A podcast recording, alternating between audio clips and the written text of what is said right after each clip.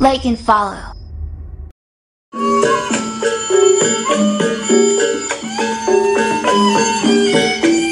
Assalamualaikum warahmatullahi wabarakatuh. Selamat malam Sahabat Bekasipedia. Ketemu lagi sama Bang Pede Di gelombangnya Bekasipedia Podcast Masih di sini di stasiunnya. Di redaksi Bekasipedia. Redaksi Bekasipedia di Komplek Percetakan Sarijaya Jalan Kemakmuran Marga Jaya. Bekasi Selatan Kota Bekasi deketan sama stasiun Bekasi dah. Bagaimana sahabat Bekasipedia? Abang empoknya Babencang Cing Udah pada buka puasa belum? Semoga aja puasa kali ini pol ya pok. Ya bang ya. Pol aja deh ya. Kagak ada yang jebol. Tadi udah pada makan kolak dong ya.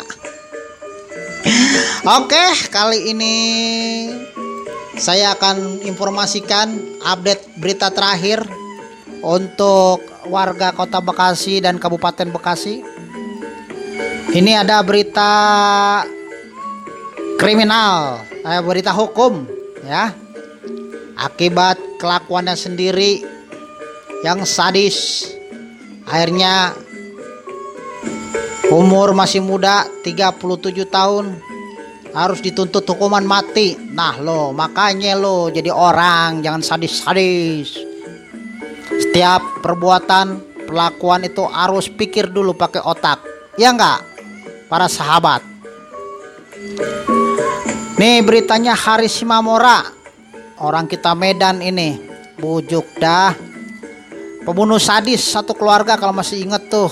Yang saudara kita Marga Nainggolan di TKP-nya itu di Jalan Bojong Nangka 2 RT 002 007 Kelurahan Jatirahayu, Kecamatan Pondok Melati, Kota Bekasi, Jawa Barat. Itu kejadian sadis itu membunuh empat orang satu keluarga. Pelakunya Harisma Mora. Sekarang sedang menghadapi persidangan di Pengadilan Negeri uh, Bekasi Kota ya. Jaksa penuntut umum menuntut pelaku terdakwa ini hukuman mati. Hmm. Pada tuntutan pidananya JPU mengenakan pasal 340 KUHP dan pasal 363 ayat 1 ketiga KUHP dengan kualifikasi pembunuhan berencana dan pencurian dengan pemberatan. Buh, sadis banget nih orang ya. Peristiwanya itu terjadi yaitu pada 13 November 2018. Ditemukan warga satu keluarga meninggal dunia ada empat ditemukan tewas dalam rumahnya dengan luka parah. Yaitu korbannya di Perum Nenggolan berumur 38 tahun terus istrinya Maya Boru Ambarita. Terus kedua anaknya yang masih kecil-kecil Sarah Boru Nainggolan dan Arya Nainggolan. Usia 9 tahun dan 7 tahun Astagfirullah, ini orang sadis banget ya main bunuh-bunuh emang ayam apa? Agak punya otak anak kecil, main bunuh baik. Semoga Pak Hakimnya memberikan keputusan yang seadil-adilnya dan dihukum berat nih pelaku nih. Jangan sembarangan aja main bunuh orang. Nah, dari situ kita informasinya pindah lagi. Ke ini nih nah persiapan untuk lebaran. Lebaran ini Empok Abang Cangcing udah pada siapin baju baru. Ah Nih di MM Metropolitan Mall Bekasi gelar apa pesta diskon night sale. Ingat tanggalnya 1 Juni, diskonnya sampai 70% Bang. Pok, bujuk. Lumayan tuh dibukanya itu tanggal 1 Juni itu dari jam 9 sampai jam 24.00 tuh. Wah, keren nih. Ya. Nah, di sana juga pihak manajemen MM memberikan hadiah berupa satu unit Samsung Galaxy A9, satu unit Oppo F9 dan satu unit Oppo A7. Nah, lo buruan ngelengser ke sana ya. Belanja, belanja, dapatkan hadiahnya. Oke, Bang PD kembali menginformasikan buat rekan-rekan kita warga Bantar Gebang nih. Waduh, Bantar Gebang nih mengeluh nih. Udah mau lebaran begini, udah mau bulan Mei. Dah buat baju baru bisa nama buat makanan belum ada daplek ini. Uangnya ya, bujuk.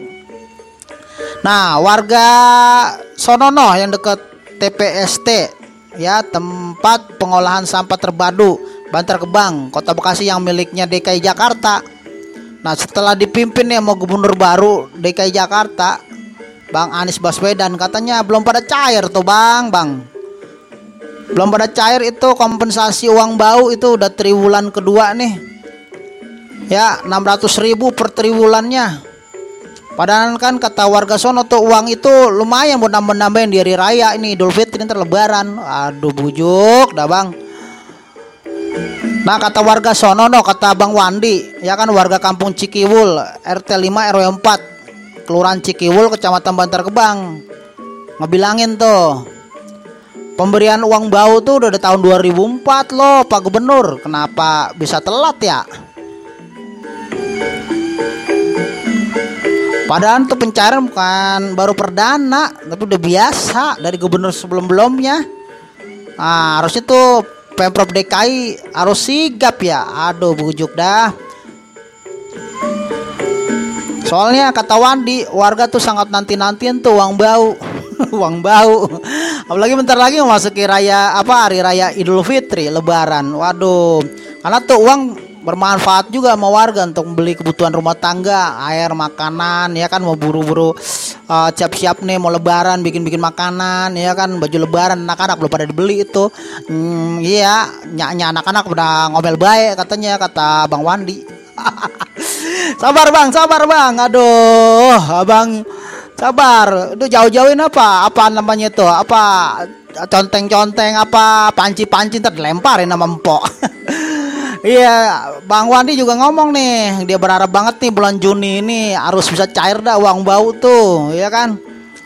Ah, soalnya warga udah kesiksa banget nih di situ tuh, nggak ada pilihan lain katanya. Nah kata Bang Wandi lagi, uh, warga di tiga kelurahan ini emang apa sebenarnya menderita tuh mereka tinggal di dekat TPST Ah, kalau dampak TPST itu selain ngerusak lingkungan, ya kan? Baunya itu katanya. Nah, karenanya di dampak keberadaan itu apa ya? Metode pengelolaan sampahnya listriknya itu baru apa namanya? Baru sistem sanitari landfill aja tumpuk-tumpuk itu lapisan tanahnya. Jadi mau nggak mau kandungan air tanah di situ udah tercemar katanya. Waduh berbahaya dah kalau dikonsumsi kata Bang Wandi tuh. Nah ini tanggapannya ada nih dari Kepala Dinas Lingkungan Hidup Kota Bekasi ya. Bang Jumhana Lutfi mengatakan kalau proses pencairan dan bantuan hibah itu masih nunggu prosesnya di DKI. Bah, proses baik, proses baik. Kapan selesai ya bang? Oke, salah satu tahap pencairan di instansi itu katanya duitnya ada di DKI kata tuh Bang Jumhana duitnya di DKI sudah ada cuma nunggu tahapan aja jadi step by step duitnya udah ada katanya Bang Wandi tenang aja tinggal proses katanya tahap bertahap dah ah. nah. Ya kan?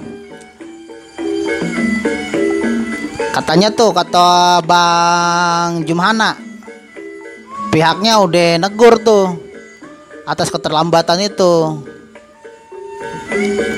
Soalnya katanya kondisi keuangan daerah juga lagi apa lagi ini kagak stabil untuk bisa lakuin penalangan dulu gitu. Nah makanya dia mudah-mudahan katanya akhir Mei ini udah cair. Jadi bisa dimanfaatkan gitu kata Bang Lutfi ya. Ya Bang Wandi itu informasinya dulu Bang Wandi. Ya dari tanggapannya dari Kepala Dinas Lingkungan Hidup. Oke Empo Abang uh, warga Kota Bekasi dan Kabupaten ada lagi ini kita informasikan kembali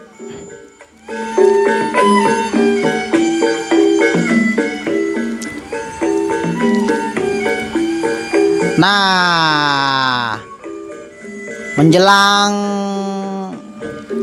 mau mudik lebaran nih, udah pada kelihatan tuh menurut pantauan dari para kru bekasipedia.com di beberapa titik di wilayah kota Bekasi. Dalam mudik, mudik lebaran ini jasa penukaran uang baru udah mulai kelihatan.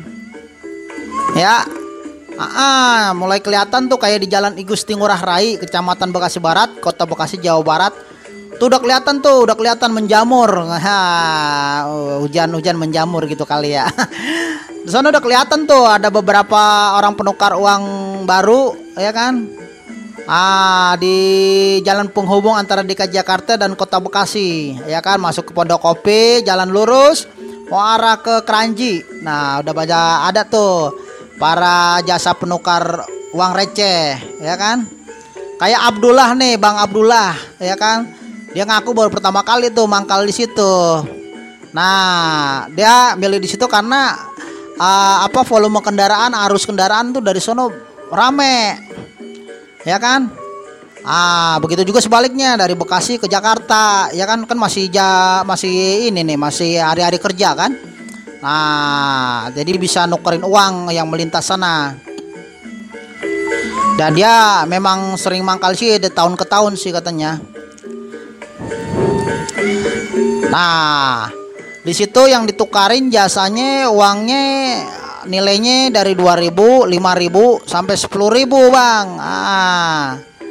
Dia nyediain harga apa nominal recehan itu karena memang banyak dicari orang Ah, karena itu katanya sangat laris karena pas lagi buat lebaran buat dibagi-bagi ke saudara, ya kan, ke ponakan-ponakan, ya kan, di hari raya. Jadi dia sedain tuh nilai nominal itu tuh.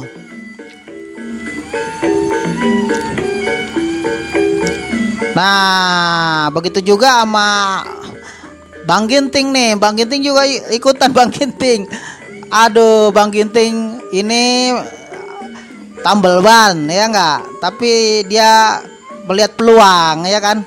Pinter nih Bang Ginting nih. Lihat peluang daripada bengong ngejubrek ya enggak ah, jadi dia ikut juga tuh menjajakan jasa penukaran uang receh ya dia menyediakan nominal 20 ribuan 2 ribuan 5 ribuan 10 ribuan Ah, menurut pengakuan dia tuh uang pecahan 20 ribu di stoknya segepok tuh 2 jutaan dah.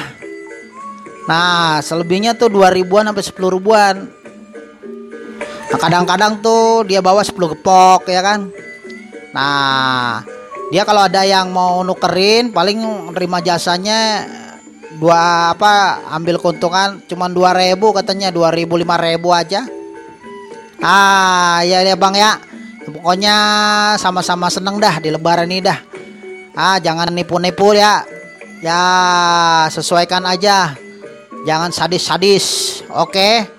ah selamat bisnis buat abang-abang kita para penjajah penukaran uang baru nih ya. Karena jasanya juga sangat bermanfaat daripada kita puyeng ngider-ngider kalau nyari itu uh, uang receh ya nggak Nah, bermanfaat juga kan jasa abang ini. Oke, sekali lagi saya informasikan kembali tetap standby di bekasipedia.com untuk informasi update malam ini. Nah, nih ada ada informasi baru nih, Bang. Hati-hati nih anak-anaknya pada remaja sekalian nih diawasi nih yang bawa motor. Jangan apa ya? Gerbak-gerbuk ya. Soalnya ada peristiwa nih, Nailahi wa nih. Aduh, pengendaranya satu orang meninggal. Satu orang lagi masih eh, luka-luka uh, dirawat di rumah sakit. Nah, kejadiannya ini di Jalan Infeksi Harapan Jaya, Bekasi Utara. Di sana uh, terjadi seorang biker remaja dua remaja menabrak truk yang sedang parkir di jalanan. Waduh, bang bahaya ini. Abang-abang supir nih, terutama truk-truk nih, kontainer nih. Jangan sembarangan bahaya pak kalau parkir. Ah, biarpun di pinggir bang. Aduh, itu kan jalan-jalannya sempit bang cari posisi parkir yang benar-benar memadai ya nggak? Full atau benar-benar memadai lah jangan di pinggir jalan. Ya kan? Di sini kejadian menurut saksi mata Matsai warga sekitar nih. Korban itu boncengan menggunakan sepeda motor Beat nomor polisi B4772 TFE mereka datang dari arah Harapan Jaya menuju Pondok Ungu Nah, lajunya itu katanya kenceng juga sih. Nah, mereka nggak ngeh tuh. Ada truk bernomor polisi B5 B9553 WS sedang parkir pinggir jalan. Nah, lagi narik gas total buak. Aduh. Laju motornya emang cukup kenceng tuh dan dia nyalip. Ah, nggak taunya truk lagi parkir, nabrak di belakangnya truk. Tuh kata Matsai, Bang Matsai saat ditemui di lokasi kejadian. Korbannya setelah diidentifikasi namanya Dinda, 13 tahun. Ah, tewas di tempat. Sedangkan Fani 13 tahun yang dibonceng mengalami luka serius. Korbannya warga Pondok Ungu. Jadi keluar pas ngabuburit tuh, kondisi lalu lintas ramai padat. hati-hati tuh ya tong ya, kalau di jalan tong. Hati-hati, kudu hati-hati, kasihan orang tua nungguin. Aduh. Nah. Memang nih kata Matsani nih, tuh keberadaan truk-truk kontainer tuh yang besar-besar itu parkir sembarangan. Waduh, parah. Udah sering dikeluhin masyarakat dan mengganggu arus lalu lintas. Yang banyak parkir itu di sepanjang jalan tersebut. Memang itu kan jalan baru diperbaiki ya sebelumnya gublak-gublak bolong-bolong itu jadi. Nah para sopir-sopir nih oknum-oknum sopir ya kan? Entah dia lagi beristirahat dia sengaja parkir sembarangan aja nih di pinggir jalan nih ganggu jalan ah, ah.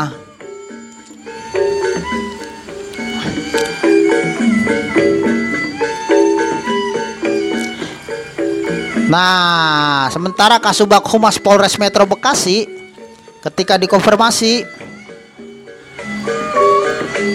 Kompol Erna Ruswing membenarkan peristiwa kecelakaan tersebut Kini jasad korban udah dibawa ke RSUD Kota Bekasi. Satu korban lagi kondisinya kritis masih dilakukan perawatan di Rumah Sakit Ananda. Kata Bu polisi nih, kasus ini lagi ditangani korban di bawah umur. Nah, tidak punya kelengkapan surat-surat jadi kagak bawa SIM, kagak bawa STNK nih bocah-bocah nih. Waduh. Kudu ini ya, kudu lengkapin surat-surat lah. Nah, sementara menurut Bu polisi ini terkait dengan pemilik truk yang parkir sembarangan itu juga menyalahi aturan sedang diperiksa sama Pak polisi. Ya, semoga aja Pak polisi memberikan sanksi ini kepada oknum-oknum supir ini supaya tidak melakukan hal yang serupa dan tidak menimbulkan korban lagi menjadi efek jerak. Oke, para pendengar sekalian yang masih mantengin Bekasipedia podcast di sono ah.